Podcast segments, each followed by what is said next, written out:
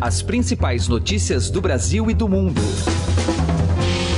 Política, economia, esportes, cultura. Informação com a credibilidade do maior jornal do país. Estadão Notícias.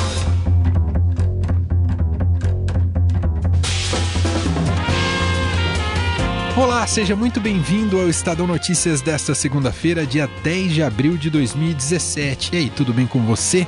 Começando mais uma semana, semana, aliás, que é mais curta por conta do feriado na sexta-feira. E o programa de hoje é mais dedicado a apresentar e analisar os assuntos que serão notícia ao longo dos próximos dias, ao longo desta semana, na área política, econômica, internacional e esportiva. Vamos então aos destaques separados para hoje.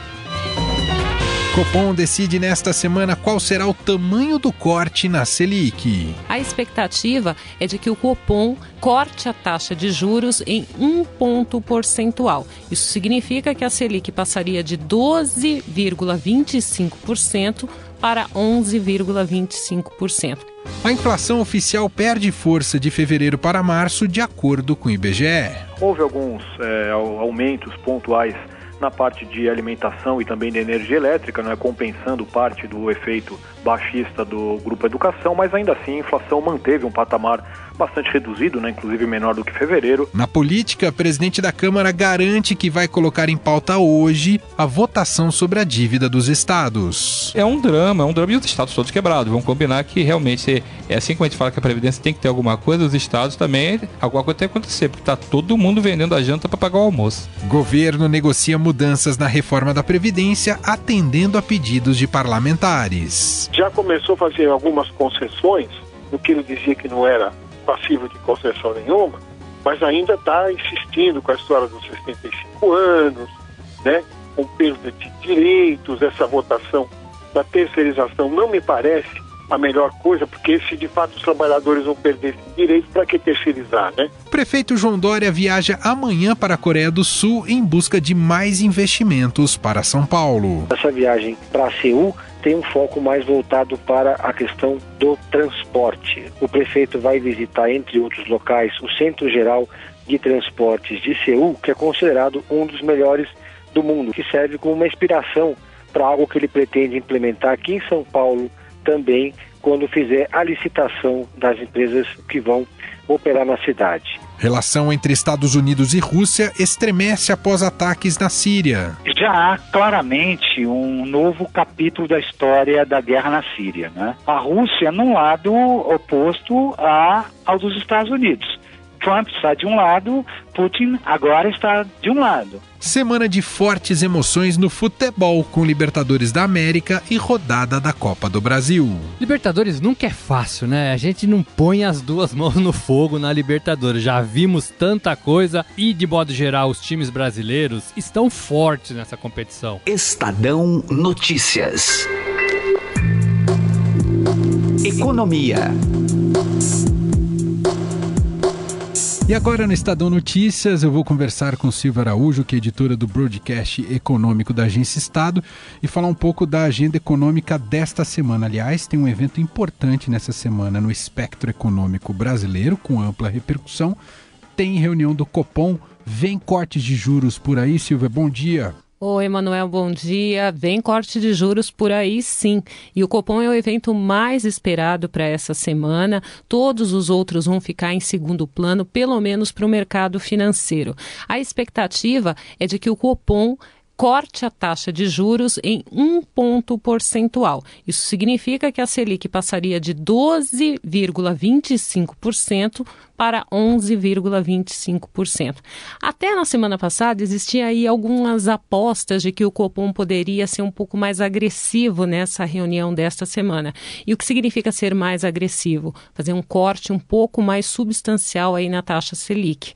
E fazendo esse corte um pouco mais substancial, os economistas acreditam que o Copom poderia acelerar o ritmo de crescimento da economia. Até para você explicar para a gente, Silvia, esse corte de juros tem como base os bons resultados da inflação? Sim, na semana passada a gente teve o IPCA, um índice de inflação que é a meta de inflação que o Banco Central persegue e que foi um dos melhores IPCAs dos últimos tempos. A inflação está desacelerando bastante.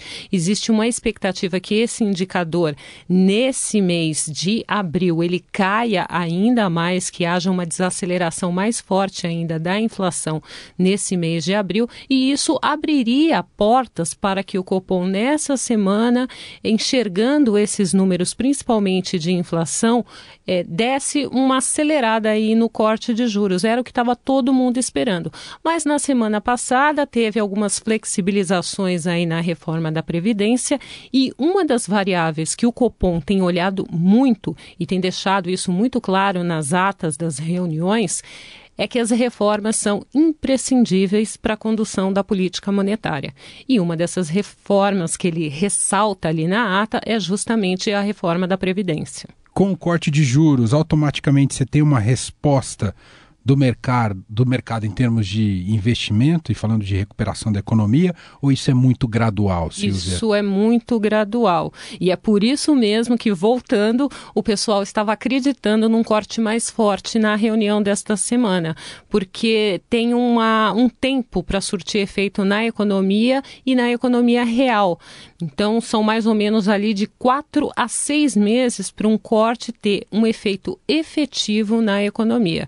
E cortando mais forte nessa semana, se essa for a opção do Banco Central, o, a resposta deve vir no segundo semestre. Silvia Araújo participando com a gente aqui no Estadão Notícias desta manhã e falando um pouco dessa agenda econômica para essa semana, que é mais curta, né? Semana de feriado. Muito obrigado, viu, Silvia? Até a próxima.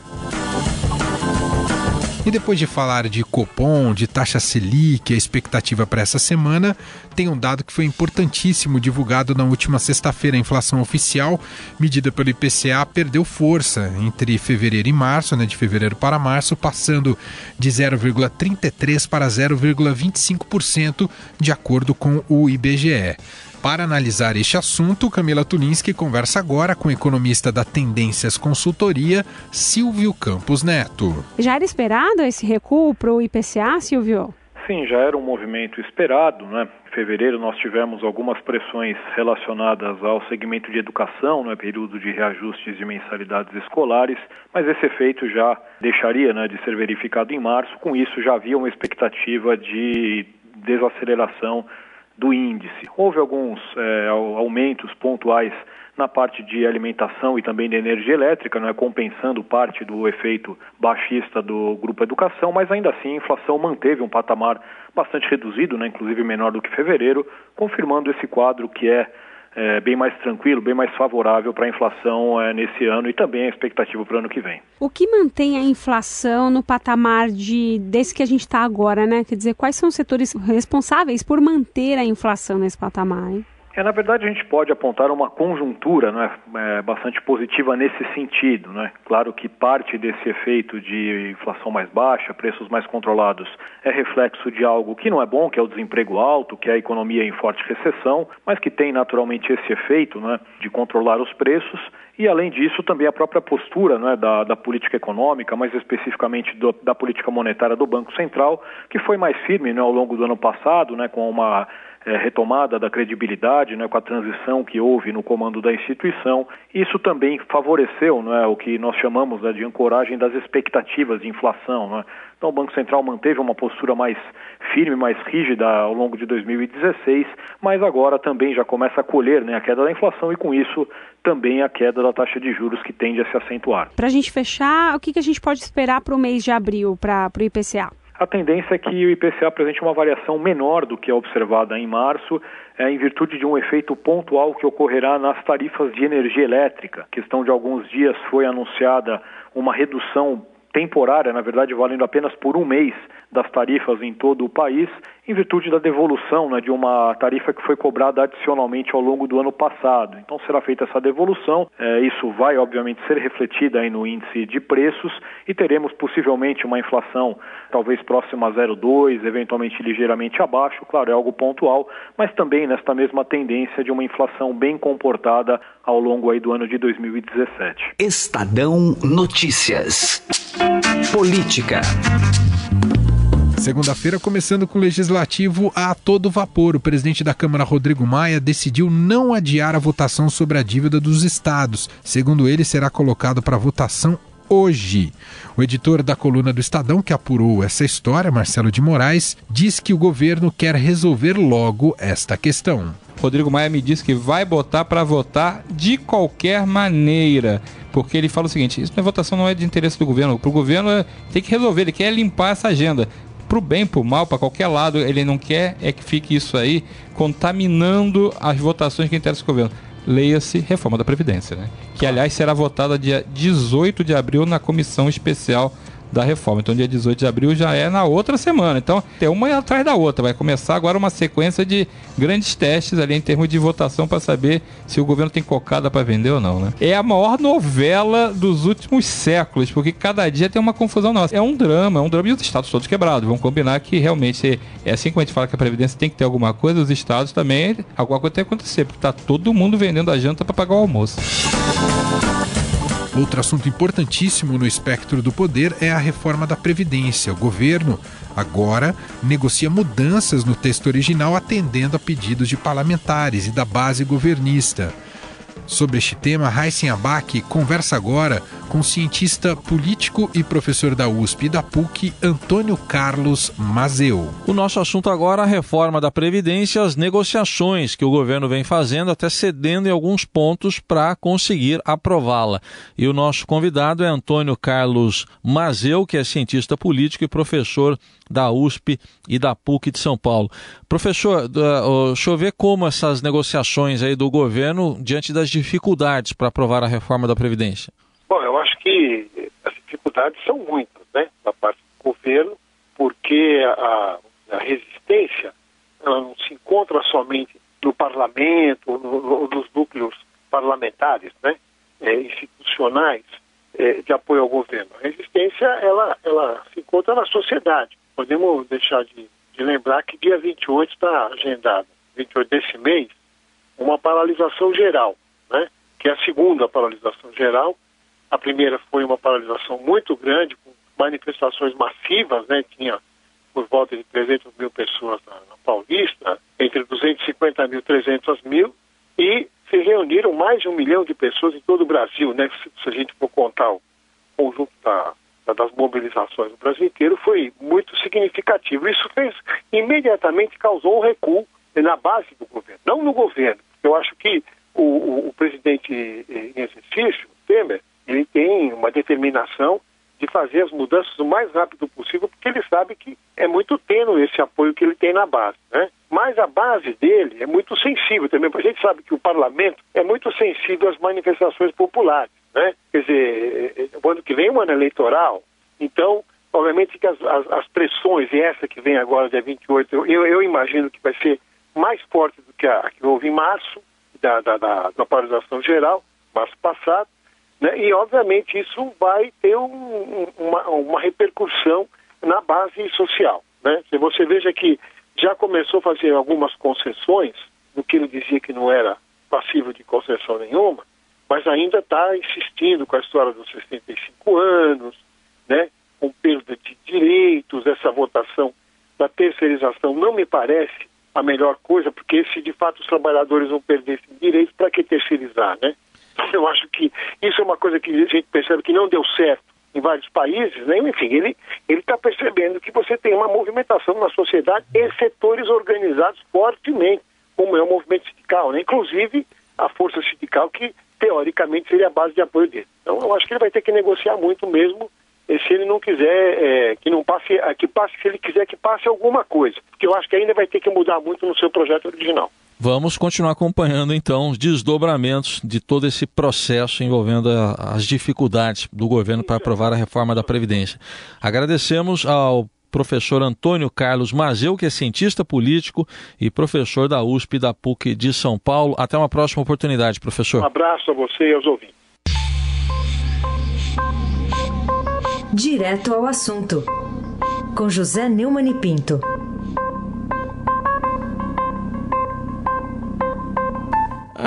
Uns mistérios que a deusa Clio, a deusa da história, não esclarece. Por exemplo, Alagoas. De Alagoas saíram os dois primeiros presidentes da República, os que deram o golpe militar, Deodoro da Fonseca e Floriano Peixoto.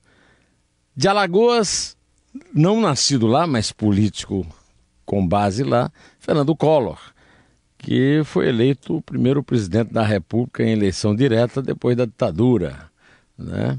No ano da queda do Muro de Berlim. E agora vem de Alagoas Renan Calheiros. E Renan Calheiros traz de Alagoas uma velha tradição de briga. Renan Calheiros era do clã, é do clã dos Calheiros de Murici, numa guerra sem fim que só teve fim quando o feroz Cabo Menas, seu inimigo, morreu. Dos noticiários policiais da televisão, ele foi para a política, e na política serviu a todos, mas sempre com esse estilo combativo. Renan Calheiros perdeu o poder, não é mais presidente do Senado, não está mais naquilo que chamam erradamente de linha sucessória da, da presidência da República, é líder da maior bancada do Senado, o PMDB, e está armando uma briga contra seu ex-companheiro de partido, o presidente Michel Temer. O presidente Michel Temer dá uma de manhoso, foge da briga com Renan, mas Renan traz para o centro da política brasileira uma briga de Alagoas. Ele está querendo impedir que seu adversário alagoano, o, Arthur Lira, filho de Benito Lira, os três, no caso, envolvidos na Lava Jato, é, de ser o relator da, do orçamento. Ora, o orçamento é a lei mais importante da República, porque é a lei que determina onde e como gastar o dinheiro arrecadado do cidadão. Então é isso aí, a República de Murici toma conta do Brasil. Estadão Notícias.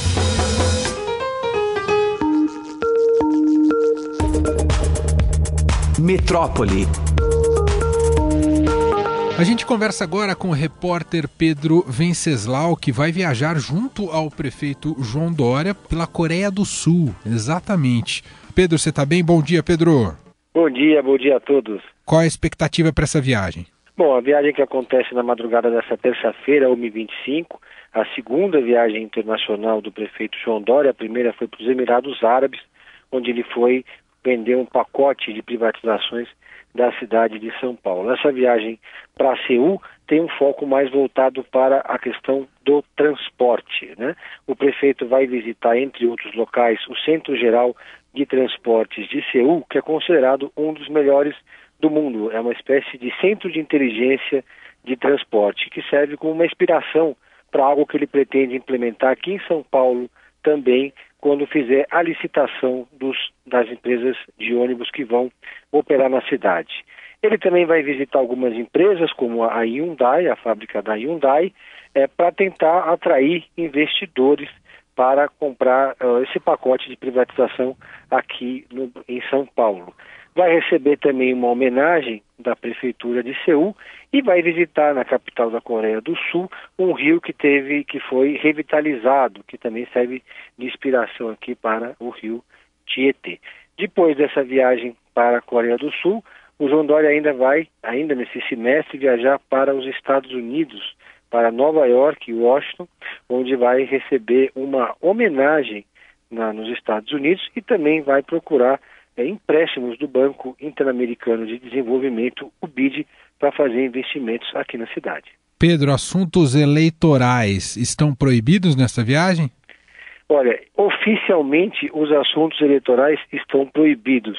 O João Dória estabeleceu uma espécie de lei do silêncio para evitar mais desgaste na relação dele com o governador Geraldo Alckmin. Mas, nos bastidores, é muito difícil evitar esse tipo de assunto. Os é, os aliados do João Dória, os, até os secretários dele, pessoas do próprio PSDB, estão muito atentos e muito ansiosos pelo, por essa candidatura dele a presidência da República, apostam que o governador Geraldo Alckmin pode sair ferido politicamente da Lava Jato e ele seria, como diria a colunista do Estadão Vera Magalhães, um sobrevivente designado, já que o senador Aécio Neves, também presidenciável, também foi citado na operação Lava Jato. Mas esse é um tema muito delicado que, que mexe na questão da lealdade do Dória com o governador Geraldo Alckmin que, e faz com que os dois fiquem num estado de alerta. O comportamento do, do João Dória é um comportamento de candidato, um discurso nacionalizado,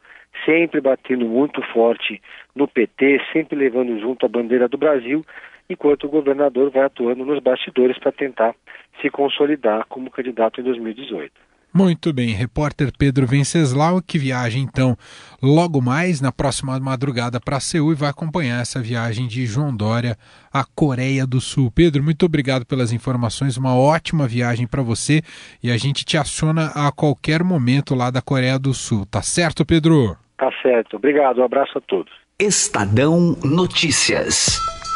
Destaques internacionais. A questão da Síria, é claro, continua sendo fortemente debatida, principalmente depois daquilo que ocorreu na semana passada. A relação entre Estados Unidos e Rússia estremece após esses ataques. Gustavo Lopes conversa sobre este assunto e para analisar esse tema com o professor de Relações Internacionais da Faculdade Belas Artes, Sidney Leite. Tudo bem, professor? Um grande prazer. Tivemos o ataque químico na Síria, logo após os Estados Unidos reagiram, enviaram mísseis ao país. Por um outro lado, a Rússia, que é aliada da Síria, condenando o ataque dos Estados Unidos. O que, que a gente pode esperar disso tudo, professor? Bom, é, já há claramente um novo capítulo da história da guerra na Síria. Né? Os acontecimentos e as reações é, de estados uh, aliados dos Estados Unidos e estados que fazem, de alguma forma, uma oposição à hegemonia norte-americana, já dá é, indício, indica claramente uma mudança, até, uh, na verdade, até a ação uh, com armas químicas né, contra a população indefesa, a população né, civil né, síria, a guerra caminhava para uma etapa, digamos, de maior estabilidade, porque o Bashar al-Assad, o governo recuperara terreno, territórios, cidades importantes, os grupos que lhe fazem oposição estavam claramente na defensiva, perdendo espaço, tinha né, um desenho de uma política norte-americana de apostar suas fichas na destruição do Estado Islâmico e tolerar a manutenção do Bashar al-Assad no poder. Tudo isso mudou né, com o, o ataque se valendo de armas químicas e a ação norte-americana. Né? Nós voltamos ao, ao núcleo né, é, fundador, estruturante dessa guerra com os atores mais ou menos definidos, né, aqueles atores que querem derrubar o governo Bashar al-Assad, internacionalmente né, é, é, um governo bastante desgastado, por, entre outras, não é, pela questão da guerra química. O que nós podemos esperar é um recrudescimento da guerra. Qual seria o papel da Rússia nesse momento? O que o senhor espera da Rússia nesse momento? Excelente pergunta, não é? A, a Rússia vem nos últimos meses é tendo vitórias em cima de vitórias no que se refere a demarcar uma posição de liderança não só nas questões da Síria, mas do Oriente Médio até, né? coloca novamente a Rússia num lado oposto a, ao dos Estados Unidos. Trump está de um lado, Putin agora está de um lado. Se imaginava aí uma amizade, não é, que fosse eh, tivesse sequência nas relações entre essas duas potências, mas isso se mostrou é, insustentável, né, com a realidade dos fatos, né. A Rússia não vai mudar de posição, ela vai continuar defendendo o governo Bashar al-Assad. Então, me parece que a Rússia ela não, ela não, não vai, não deve né, mudar de posição de uma defesa incondicional e uma defesa não só retórica, mas militar da, do governo Bashar al-Assad e das Forças Armadas sírias. Nós conversamos com o professor de Relações Internacionais da Faculdade de Belas Artes, Sidney Leite. Professor, mais uma vez, muito obrigado pela sua atenção. Muito obrigado, um forte abraço. Estadão Notícias. Esportes.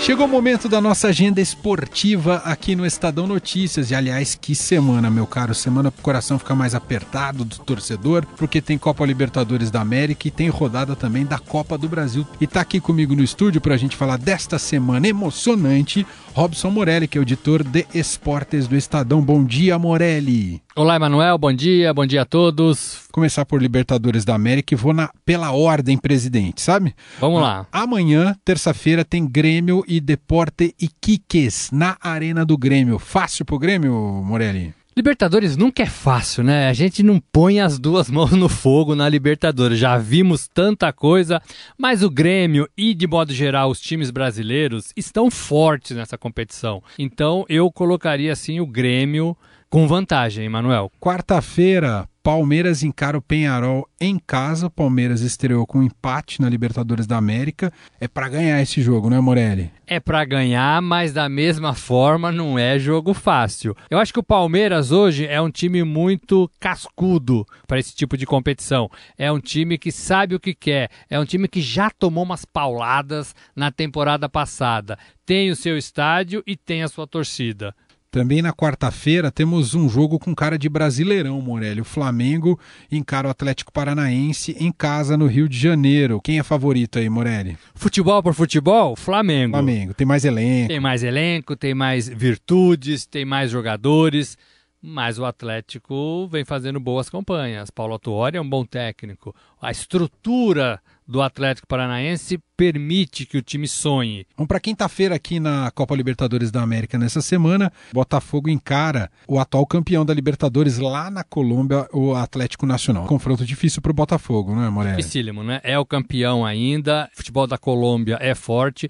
E o Botafogo é um time que ainda precisa se comportar melhor na temporada. Para fechar a rodada de Libertadores da América envolvendo os brasileiros, na quinta-feira o Atlético Mineiro encara o Sport Boys, que é um time da Bolívia que eu nunca vi jogar, Morelli. Pouca gente viu, né? E time da Bolívia, cá entre nós, não Sempre deveria... os nomes divertidos, né? É, é, não deveria pôr medo em time brasileiro. E eu acho que não põe. É, é, o Atlético é mais time, tem elenco bom, precisa melhorar. Eu acho que o Cruzeiro deu uma passada no Atlético nessa temporada, mas o Atlético está na briga e é favorito também. Vou pegar esse gancho que você acabou de falar. Na mesma quinta-feira, mas pela Copa do Brasil, jogaço aqui no estádio do Morumbi tem São Paulo e Cruzeiro.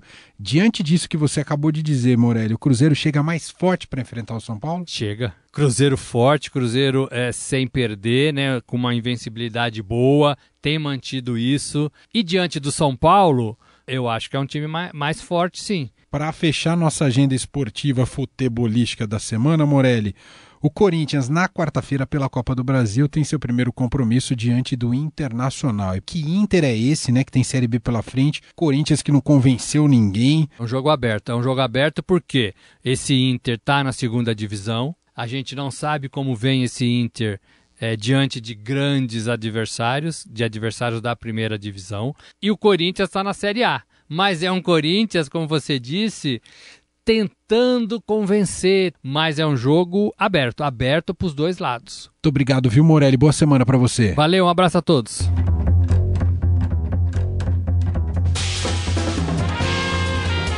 O Estadão Notícias desta segunda-feira, 10 de abril, vai ficando por aqui. Contou com a apresentação minha, Emanuel Bonfim, produção de Gustavo Lopes e Ana Paula Niederauer, entrevistas de Heisen Abac e Camila Tulinski e montagem de Nelson Volter. O diretor de jornalismo do Grupo Estado é João Fábio Caminoto. De segunda a sexta-feira, às 6 horas da manhã, uma nova edição deste podcast é publicada. Saiba mais no blog Estadão Podcasts. Um abraço e até mais. Estadão Notícias.